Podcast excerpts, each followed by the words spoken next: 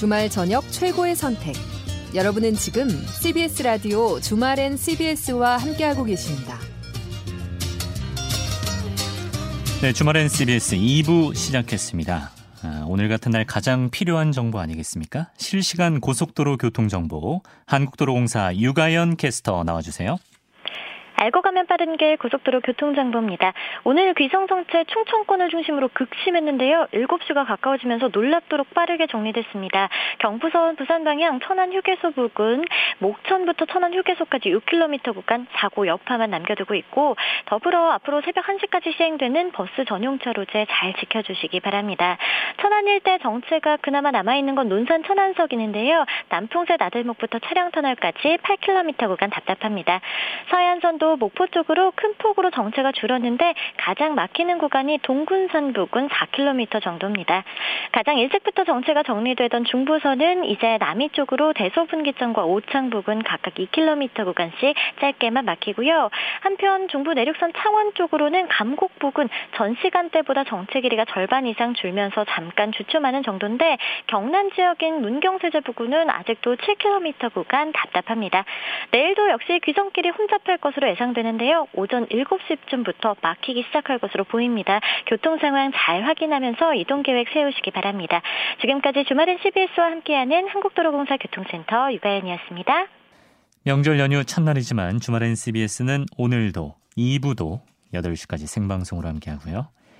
388 하나번님께서 추석 연휴 날씨가 정말 좋네요. 연휴를 주말엔 CBS와 함께하고 있어서 기뻐요. 정말입니다. 정말이에요. 라고 좀 불필요하게 좋은 말씀을 반복해 주셔서 예, 도리어 좀 수상한 느낌입니다. 하지만 그런 수상함이 저의 관심을 끌었어요. 커피 쿠폰 보내드립니다. 김도윤님께서 강민 아나운서는 회사에서 명절 선물 뭐 받았나요? 저는 회사에서 커피 세트 받았는데 어제 조카가 와서 그 안에 든 바닐라 라떼와 초코 라떼 등등 맛있게 죄송합니다. 맛있겠다며 가져가고 머그컵까지 가져갔습니다. 아메리카노만 한 상자 남았네요. 유유라고. 중간에 제가 비웃은 거 아니고 예, 기침이 나왔습니다. 원래 뭐 예, 이런 조카들은 이모 삼촌 거 착취하고 약탈하면서 성장하는 거 아니겠습니까? 예, 받아들이시고요. 저는 이번에 자세히 확인을 안 해봤는데 뭐 식용유 3종 세트 뭐 이런 거 받은 것 같습니다. 예, 저희 조카들이 별로 좋아할 것 같지 않네요. 자, 앞서 예고해드린 대로 오늘은 명절 연휴 첫날 특집으로 예, 저희가 김민아 평론가의 잠 못 이루는 밤 시간을 어, 한 주 쉬어가고요. 그분도 이제 이럴 땐 좀 주무셔야 되기 때문에 잠 못 이루는 밤은 쉬어가고 국제 뉴스를 듣고 나서 여러분의 사연과 신청곡들을 좀 이어드리는 그런 시간을 가져보겠습니다. 그러면 세계에 어떤 이야기들이 있었는지 국제 뉴스 가보죠.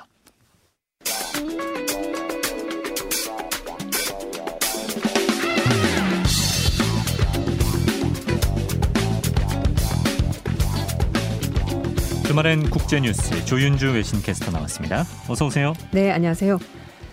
자, 지금 뭐 전 세계적으로 우리도 검토 단계고요. 네. 부스터샷에 대한 논의가 활발히 이루어지고 있는데 어, 미국 식품의약국 자문단이 성인들을 대상으로 코로나 부스터샷을 접종할 필요가 없다. 이런 의견을 제시했다고요? 네, 맞습니다.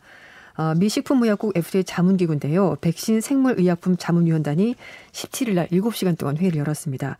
아, 표결을 붙였는데 일단은 고령층, 취약층은 부스터샷을 접종하는 것이 맞고 어. 어, 일반인들은 굳이 부스터샷 접종할 필요가 없다는 결론을 음. 내렸습니다. 예, 자문위원회는 화이자와 바이오엔테크의 코로나19 백신 접종을 마친 다음에 최소 6개월 이후에 65세 이상 고령자, 의료 종사자, 구급 요원, 뭐 경찰, 소방대원 등 이렇게 이제 환자들 직접 만나야 되는 이런 전문직들 그리고 직업적으로 코로나19 바이러스 노출이 많은 경우에는 면역 효과를 연장하고 강화하기 위해서 부스터샷을 맞으십시오 이렇게 권고했습니다. 네. 하지만 어, 화이자 측에서는 16세 이상 성인들이 모두가 음, 2차 접종하고 나서 최소 6개월 있다가 부스터샷을 접종해야 된다고 아. 어, 제시를 했는데 네. 그 부분에 대해서는 그렇게까지 할 필요는 없다. 음. 이렇게 이제 어, 맞, 맞지 않아도 된다는 의견이 16 그리고 아니야 맞아야 된다는 의견이 2 이렇게 나와서 어, 맞지 않아도 된다는 의견이 훨씬 많았고요. 네. 그리고 앞에 이제 65세 고령자, 의료 종사자 이런 분들은 맞아야 된다 의견이 18명 만장일치로 결정이 났습니다. 어, 네. 음. 자, 그런 취약계층이 아니면은 부스터샷이 필요 네, 없다라는 굳이 것인데. 맞을 필요가 없다. 근데 앞서 바이든 행정부는 부스터샷 실시하겠다고 했었잖아요. 네, 이제 미국이 그렇게 했던 이유는 이스라엘이 먼저 부스터샷을 접종을 하고 있고 네. 그리고 뭐 효과도 괜찮다라고 얘기가 나오면서 어, 그럼 미국도 하겠다라는 입장이었는데요. 하지만 말씀드린 것처럼 이렇게 FDA 자문단이 굳이 그렇게까지 할 필요는 없다. 부스터샷 필요 없다라고 말을 했기 때문에 음. 아마 바이든 행정부가 이걸 바로 밀어붙이기는 힘들 것 같습니다. 물론 네. 자문단의 권고사항은 말 그대로 권고사항입니다. 법적 구성이 없긴 합니다만 그러나 전통적으로 FDA는 자문단의 권고를 수용했기 때문에 아마 미국 정부가 부스터샷 음, 빨리 추진하기는 좀 힘들 것 같다. 이렇게 미국 언론도 전망했습니다. 네. 음. 아, 그리고 이제 관련해서 질병통제방센터 CDC에서도 발표를 하나 내놨는데요. 네. 아, 코로나19 백신이 이제 종류별로 우리도 항상 그런 얘기 하잖아요. 너무 뭐 맞았어? 네, 네, 맞아요. 뭐가 더 좋다더라 이런 카더라들이 많잖아요. 맞습니다. 근데 어떤 백신의 예방 효과가 뭐 뛰어난가 이런 네, 네. 조사를 한 모양이에요. 네, 이제 숫자상 약간 차이가 좀 있었습니다. 네. 아, 예방 효과 이번 예방 효과가 가장 좋은 백신은 모더나, 그 다음이 화이자, 얀센 이런 순서로 나왔습니다. 음, 미국의 질병통제예방센터가 질병 발병과 사망률 주간 보고서를 발표했는데요. 아, 면역 체계 손상이 없는 미국 성인 3,689명을 대상으로 3월 11일부터 8월 15일까지 조사를 해봤는데요. 그랬더니 코로나19로 인한 어, 이번 예방 효과는 모더나 백신이 93%, 화이자가 88%, 얀센이 71% 이렇게 음, 나왔습니다. 네. CDC는 이 데이터는 백신에 대한 보호 수준 차이를 보여주지만 식품의약국 FDA가 승인한 모든 코로나19 백신은 코로나로 인해서 입원으로부터 실질적인 보호를 제공하는 음, 백신이다. 다 효과는. 다 있다. 예. 네, 맞습니다. 차이가 있을 뿐이다라 말한 건데요. 근데 그 화이자와 모더나는 똑같은 계열입니다. mRNA 방식, 음. 뭐 메신저 리보 핵산 방식인데요. 네. 근데 모더나는 93%, 화이자는 88% 이렇게 차이가 약간 있는데 이거는 어 4개월 뒤부터 면역 효과가 감소하는 부분에서 모더나와 화이자가 차이가 있었기 때문에 음. 이런 차이가 난다라 설명했습니다. 네. 모더나 백신은 2차 접종하고 나서 14일부터 120일 이후에 효능이 93% 유지가 됐고요. 120일 이후에도 효능이 92% 어. 1% 포인트만 떨어졌습니다. 모더나가 오래 갔군요. 네, 맞습니다. 예. 그런데 어 화이자 백신은 똑같은 기간 비교했었을 때 처음에는 효능이 91% 나왔는데요. 음, 120일이 지나니까 효능이 77% 떨어지면서 여기서 차이가 발생하면서 어, 가장 어, 이번 예방 효과가 높은 것이 모더나, 화이자, 음. 얀센 이렇게 나타갑니다. 네. 어, 바이러스 벡터 방식 얀센, 방, 어, 얀센 백신은 1회 접종인 만큼 두 번을 맞는 화이자나 모더나 백신보다는 음. 항체 형성과 입원 예방 효과가 상대적으로 낮게 나왔습니다. 네. 뭐 일정 기간 이후에는 면역 효과가 좀 떨어진다. 떨어진다. 백신을 불문하고 그런 것들은 이제 확인이 되고 있는데 네네. 그러다 보니까 이제 부스터샷 접종 얘기도 나오는 그렇죠. 것이고. 맞습니다. 아까 말씀하셨던 이스라엘 같은 경우에는 부스터샷을 가장 처음 시작했는데 네. 어, 전체 국민 가운데 30%가 부스터샷 접종을 받았다고요? 네, 맞습니다. 어, 이스라엘 전체 인구가 930만 명인데요. 이 중에서 300만 명이 접종을 마쳤다고 합니다. 아, 그래서 이 이스라엘 총리는 부스터샷 접종 덕분에 더 안전해졌다라고 말을 하면서 400만 명까지 접종하도록 다음 주부터 준비를 하겠다라고 밝혔습니다. 네. 이스라엘은 지난 7월 12일부터 면역력 저하자를 대상으로 해서 코로나19 백신 부스터샷 접종을 했고요. 지금은 12살 이상까지 접종 대상을 확대한 상태입니다. 네. 한편 이런 가운데 일본도 부스터샷 접종을 한다고 하는데요. 일본의 후생 노동성은 전문가 분과회 승인을 통해서 올해 안에 의료 종사를 시작으로 해서 부스터샷 방침을 확정을 했습니다. 음, 2차 접종하고 나서 8개월 간격을 두고 1차, 2차 때 맞았던 똑같은 백신을 세 번째 맞도록 한다는 건데요. 네. 뭐 구체적인 접종 대상 그리고 시간은 아직까지 스케줄은 나오지 않았습니다. 네. 음. 뭐 아직 누차 말씀드리지만 한 번도 못 맞아 본 사람들이 전 세계에 네, 많은 맞아요, 상황에서 맞습니다. 백신 불평등 좀 음. 이제 양극화가 가속화 될 것 같습니다. 그래서 이제 WHO에서도 말을 하는 것이 부스터샷을 맞는 게 중요한 게 아니라 말씀하신 것처럼 아직 백신을 맞지 않은 나라들이 많기 때문에 네. 거기를 빨리빨리 진행을 시켜야지 음. 변이도 덜 나오고 그래서 네. 결국은 전 세계적으로 봤었을 때 그게 이득이다 이렇게 얘기하는 겁니다. 전 세계가 끝나야 이건 네 끝날 맞아요. 거니까. 네네. 자, 다음 소식을 보죠. 조 바이든 미국 대통령이 전 세계가 기후 변화 대응에 신속하게 나서야 한다. 다시 한번 주장했네요. 네, 어, 바이든 행정부는 전반적인 기조가 어, 지구 온난화 방지 여기에 좀 초점을 두고 여러 가지 사업도 구상을 하고 있고 정책도 그렇게 하는데요. 네.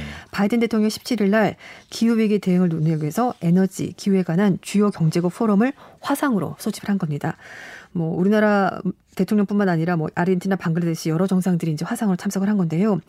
이 바이든 대통령은 모두 발언해서 기후 변화 대응 시급하다. 지금 당장 해야 된다 주장했습니다. 그러면서 미국은 유럽연합과 다른 파트너 국가들과 함께 2030년까지 메탄가스 배출을 2020년 대비 최소 30% 감축하는 어, 합의안을 마련하고 음. 서로 협력하겠다라고 밝혔습니다. 네. 우리가 이제 주로 온실가스라고 얘기를 하면은 이산화탄소 CO2를 많이 얘기를 하는데요. 네. 메탄가스도 온실가스 일종입니다. 음. 그럼 이거 어디서 나오느냐 궁금하실 텐데요. 네. 우리가 이제 좀 많이 들은 것이 소가 네. 소가 이제 소화작용. 끼면 네, 소화작용 할때 나온다. 이제 그것도 맞고요. 그리고 네. 이제 식물이 분해되는 과정에서 나오고 쓰레기가 분해되는 과정에서 나오고요. 그리고 화산 분출할 때도 메탄가스가 나오고 어, 중국 같은 경우에는 석탄 채굴할 때 거기서도 메탄가스가 아, 나온다고 네. 하면 굉장히 다양한 것이 나오는데 아, 결국 이제 메탄가스를 줄여야지 온난화 속도를 줄일 수 있다라고 바이든 대통령이 주장하면서 뭐 공중 보건 그리고 농업 어, 이런 곳에도 굉장히 중요하기 때문에 음. 줄여야 된다 이렇게 하고 있습니다. 그러면서 지금 당장 행동해야 됩니다라고 바이든 대통령이 강조했습니다. 네. 아, 문재인 대통령 비롯해서 뭐 영국, 아르헨티나, 방글라데시, 멕시코 정상들이 참석을 했고요.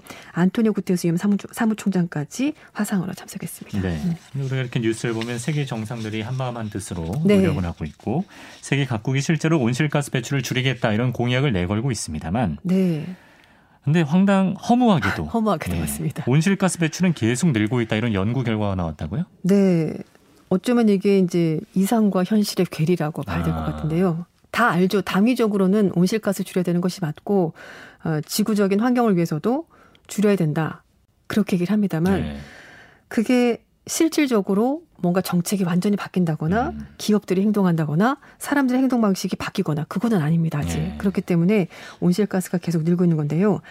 아, 유엔 기후변화 어, 기후변화 협약의 그 파리 협정에 따른 그 온실가스 감축 목표라는 것이 있습니다. 예, 이걸 보면은 결국은 뭐 1.5도씨까지 더 올라가지 않도록 하기 위해서 여러 가지 얘기를 하면서 이제 온실가스 배출을 줄여야 된다라고 얘기를 하는데 네. 2030년 온실가스 배출량을 추정을 해보면 지금 이대로 추세가 간다면요. 그래서 2010년보다 오히려 16.3% 늘어날 것이라 전망하고 있습니다. 음. 거의 한 45% 이상 줄여야지 1.5도씨 이상 올라가지 않도록 그렇게 막을 수가 있는데 줄이지를 못할 망정 지금 더 늘어나고 있다는 것도 문제인데요. 네. 191개국이 배출하는 온실가스는 전 세계 배출량의 93% 정도 차지하고 있다고 합니다. 음, 원래 이제 보고서가 그 작년에 당사국 총회 COP26에서 발표할 예정이었는데 이게 연기가 되면서 2월 달에 다시 보고서가 나와서 그걸 이제 종합한 내용인데요. 네. 이 보고서를 봤더니 전 세계 온실가스 배출량이 2025년 548억 톤 그리고 2030년에 551억 톤이 된다고 하는데요. 음, 근데 증가 추세인 겁니다. 줄지가 않습니다. 그러네요. 그래서 이걸 봤더니 2010년 대비 16.3%, 2019년 대비 5% 정도 늘어났다고 하는데 어, 이 분석 보고서를 보면 1.5도씨 더 올라가지 않도록 막기 위해서 탄소 예산의 89%가 2030년까지 다 쓰이게 된다고 합니다. 아. 그래서 그러면 남아있는 기간 동안에 정말 조금 있는 돈을 가지고 네. 온실가스를 줄이려고 세계 각국이 노력해야 되는데 음. 그러면 사실 불가능한 얘기입니다. 그렇죠. 예, 실현 불가능한 얘기 때문에 이거 좀 굉장히 시급한 얘기고 음. 이런 수치를 보더라도 지금 당장 뭔가를 하지 않으면 음. 온실가스는 계속 나올 수밖에 없습니다. 네. 음. 뭐 10년 후까지 이런 게 아니라 네. 지금 당장의 문제가 됐는데 네네. 아, 알다시피 그런 빠른 변화는 일어나기가 쉽지 않죠. 그렇죠. 네. 음, 그리고 지금 이게 또 전 세계적으로 이슈가 되고 있는데요. 네, 맞습니다. 아, 미국, 영국, 호주 3국이 안보 협의체 오커스를 체결했는데 네. 파장이 생기고 있어요. 일단 오커스가 뭡니까? 음, 오커스는요, 오스트레일리아, 영국, UK, 미국, US 이거를 음. 이제 같이 합성어로 오커스, A, UK, US 이렇게 부르는데요. 말씀하신 것처럼 세 나라가 안보 협의체를 만든 겁니다. 네. 음, 인도 태평양 지역에서 외교 안보 국방 협력을 심화하기로 새 정상이 결정을 한 거고요. 음, 그래서 조 바이든 대통령, 보리슨 존슨 영국 총리, 스컷 모리슨 호주 총리가 15일 날 공동 화상 회견을 갖고 세 나라가 새로운 안보 파트너십인 오커스를 발족한다라 밝혔습니다. 네. 음, 일단 뭐 합의는 됐습니다. 세 나라가. 네. 네, 이게 뭐 예상하시겠지만 미국을 주도로 중심으로. 해서 좀 중국을 견제하려는 의도가 있는 네. 그런 조직이라고 볼 수가 있는데 음. 지금 불똥이 딴 데서 튀고 있어요. 네. 프랑스 또 유럽연합 국가들이 뉴질랜드도 그렇고요. 네. 뒤통수를 맞았다. 네. 굉장히 배신감을 느끼고 있습니다. 이제 왜냐하면은 이제 미국을 중심으로 서방 국가들이 서로 동맹국이다라고 서로 얘기를 하잖아요. 네. 근데 지금 말씀드린 것처럼 호주, 영국, 미국, 그러니까 미국을 주도로 해서 어쨌든 되는 건데 영어권 국가이지 않습니까? 그래서 네. 프랑스는 이좀 영어권 국가들만 너무 뭉치는 것 아니냐라는 얘기를 하고 있고 음. 또 하나는 이제 배신을 당했다라고 얘기하는 이유가 왜냐하면은 프랑스가 호주와 잠수함 공급 계약을 맺었습니다. 이 계약은 음. 2016년부터 진행이 된 거고요. 프랑스 방산업체랑 호주가요. 예. 네. 그런데 미국 쪽에서 호주 쪽에 핵 추진 잠수함 기술을 넘겨주겠다라고 한 네. 겁니다. 그러니까 호주 입장에서는 굳이 잠수함 공급 계약을 돈을 그렇게 많이 주고 할 필요가 없는 거죠. 프랑스랑 할 필요가 없다. 네, 그래서 예. 계약을 파기했습니다. 아, 그러니까 프랑스는 이게 금액이 얼마냐면요. 네. 디젤 잠수함 12척이고요. 이건 이제 호주에 공급하기로 한 건데 네. 금액은 560억 유로, 우리 돈으로 77조 원짜리 아. 초대형 계약입니다. 그래서 프랑스에서는 세 개의 계약을 따냈다라면서 굉장히 좋아했었는데 네. 오커스가 출범하면서 이 계약이 하루아침에 없어지게 된 겁니다. 일방적으로 당했다고 네, 그래서 이제 프랑스 거죠. 외무장관은 뒤통수 맞았다라고 음. 말을 하면서 이건 동맹국들 간에 할 짓이 절대 아니다라 비판했고요. 음. 프랑스 국방장관도 미국이 동맹국을 어떻게 대하는지 앞으로 음. 똑똑히 지켜보겠다 이렇게 네. 말했습니다. 그리고 이제 또 하나는 뭐 외교 분야에서 아시아 태평양 안보 전략에서 결국은 프랑스가 소외된 것 아니냐라는 그런 것을 얘기를 하고 있고요. 그리고 이제 말씀 것처럼 역사 문화적인 측면에서 영어권 국가들만 똘똘 뭉쳐서 음. 프랑스를 따돌린 거다. 이렇게 프랑스는 보고 있는 겁니다. 이제 유럽연합과 영국은 다른 팀이잖아요. 예, 그렇죠. 그러니까. 네. 그래서 이제 미국 정부도 이렇게까지 화를 낼지는 몰랐던 것 같습니다. 그래서 음. 토니 블링컨 국무장관이 아, 유럽 국가들이 인도 태평양 지역에서 매우 중요한 역할을 하고 있다는 걸 잘 알고 있다. 환영한다. 이렇게 밝혔고요. 네. 그러면서 프랑스는 어, 굉장히 필수적인 파트너다. 이렇게 얘기를 했습니다. 음.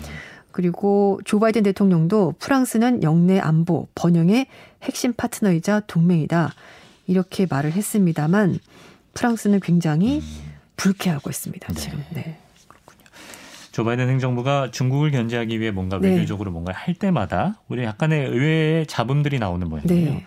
근데 또 특히 바이든 행정부가 들어설 때만 해도 네. 바이든 대통령이 동맹국들과 협력을 통해서 그렇죠. 여러 가지 국산을 해결하겠다라고 트럼프 전 말했는데 대통령과는 다른 모습을 보이겠다. 네. 네. 근데 지금 하는 행동은 동맹국들을 좀 가려서 챙기는 음. 것 아닌가라는 인상을 주- 받게 되는 거죠. 네. 네. 오커스에 대해서 중국의 반응은 어떤가요? 네, 중국은 당연히 강력히 반발하고 있습니다. 그렇죠. 시진핑 중국 국가주석이 17일 날 상하이 협력기구 그 화상회의를 했는데요. 국제 문제를 해결하는데 소위 말해서 우월적 지위를 가지고 뭔가 출발 서상에 서거나 패권 이용하거나 상대방을 괴롭혀서 밀어붙여선 절대 안 된다 이렇게 말했습니다. 네. 그리고 왕춘 유엔 주재 중국 대표부 대사는 국제 원자력 기구 이사회에 참석해서 미국과 영국이 호주에 핵 추진 잠수함을 개발하도록 도와준다. 음. 이거는 결국 노골적으로 핵 확산 행동을 하는 것 아니냐라고 비판했습니다. 네. 그러면서 뭐 북한, 이란에 대해서는 어, 핵을 줄여야 된다라고 말하면서 미국이 호주에 핵 기술을 넘겨준다. 이거는 앞뒤가 맞지 않는 얘기다. 이제 이렇게 얘기했습니다. 음. 그리고 중국의 관영 한국시보도 호주가 군사적으로 만약에 무모하게 군다면은 중국의 일벌백계 대상이 될 것이다. 이렇게까지 얘기했습니다. 네. 뭐안 그래도 요즘에 그 사실 발단은 그거였죠. 코로나19 발언서를 두고서 이제 미국이 중국이다라고 음. 말을 하니까 호주도 그런 것 같다. 밝히자. 이렇게 하면서 두 나라 사이에 외교적인 마찰까지 앙숙이 벌어지, 됐죠. 예, 앙숙이 됐고 예. 서로 이제 뭐 외교적으로 보복까지 하고 있는데 뭐 문제가 하나 더 벌어지게 된 거죠. 그러니까 네. 더 중국은 불편해하고 있고 그래서 중국은 이제 경제적인 부분에서 미국을 압박하는 쪽으로 가는 것 같습니다. 음. 아, 중국의 상무부 부장이 뉴질랜드 무역장관에게 포괄적 점진적 환태평양 경제 동반자 협정 CPTPP에 가입하겠다라고 얘기를 하면서 어, 제출서 신청서를 제출하긴 했는데요. 네. 여기 CPTPP는 미국이 빠져 있습니다. 그래서 그렇죠. 중국이 들어가서 좀 뭐 주도적인 역할을 하겠다라고 하는데 네. 문제는 CPTPP에 음, 미국의 우방국들, 호주, 뭐 캐나다 이런 나라에 음. 들어있기 때문에 안 받아줄 수가 네, 없군요. 이 나라들이 흔쾌히 음. 받아들일 것인가 이거는 좀 미지수입니다. 네.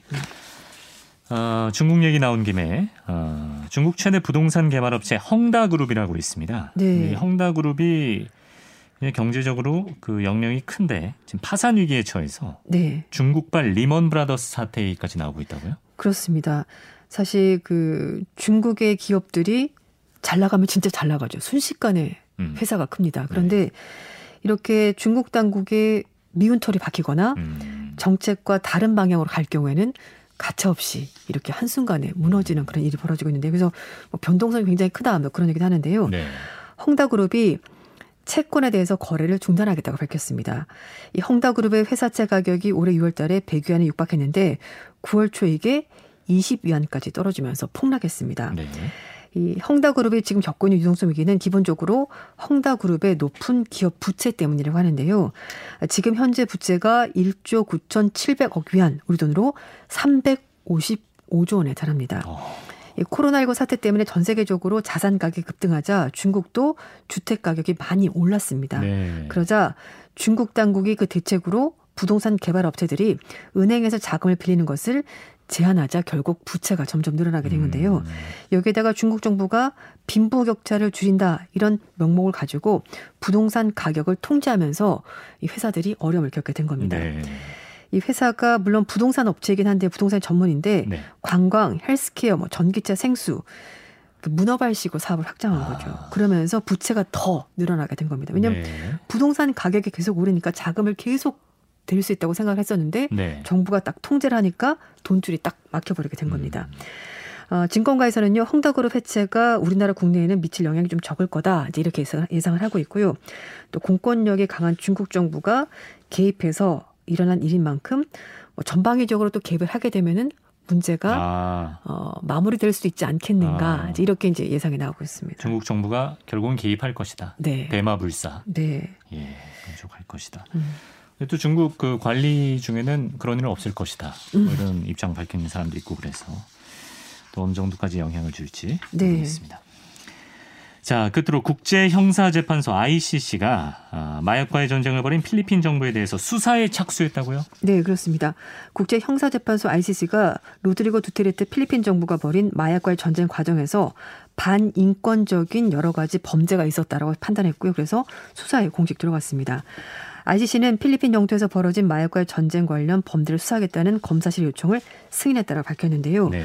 이 마약과의 전쟁은 정당한 사법 집행이 아니라 조직적인 민간인에 대한 공격이고 반인륜 범죄에 해당한다라고 규정을 했습니다. 음. 어, ICC 검사장이 지난 6월 달에 필리핀에서 반인륜 범죄가 벌어졌다고 볼 만한 합리적인 근거가 있다라면서 ICC에 수사 요청을 했고요.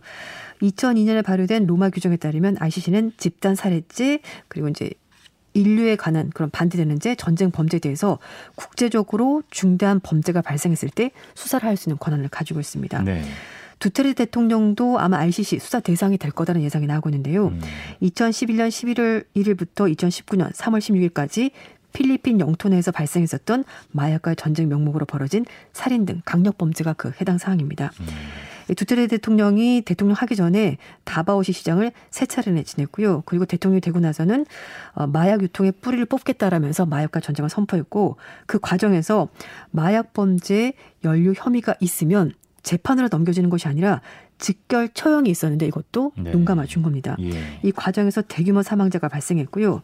필리핀 정부 집계로도 지난 5년 동안 무려 6천 명이 넘는 사망자가 나왔습니다. 음. 하지만 인권단체들은 6천 명 말도 안 된다, 수만 명이다 이렇게 얘기하고 있는데요. 네. 이제 마약이 워낙 범죄와도 관련이 많기 때문에 정부에서 하긴 합니다만 그러나 이렇게 사람들을 죽여서 해결될 일이 아니거든요. 그렇죠. 그래서 이제 인권단체에서는 어, 빈곤 이런 것들이 결국은 마약 사범의 양산하는 원인이기 때문에 소득을 개선하고 재활치료 여기에 좀 더 중점을 두는 음. 근본적인 해결책이 필요하다고 정부 측이 요구를 하고 있습니다. 네.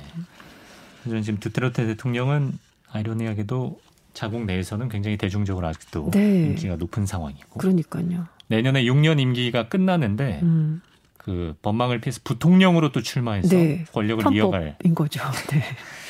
또 그런 음. 공리까지 하고 있다고. 근데 또. 개인적으로 행동이 좀 문제가 있었었죠. 여성들과 이렇게 뭐 신체 접촉이라든지 네. 그것 때문에 뉴스 나왔었는데 네. 글쎄요, 뭐 모든 일에는 양면이 있긴 하겠습니다. 음. 그러나 사람의 생명보다 중요한 건 없는 것 같습니다. 네. 여기까지 조윤주 웨싱캐스터 만나봤습니다. 고맙습니다. 감사합니다.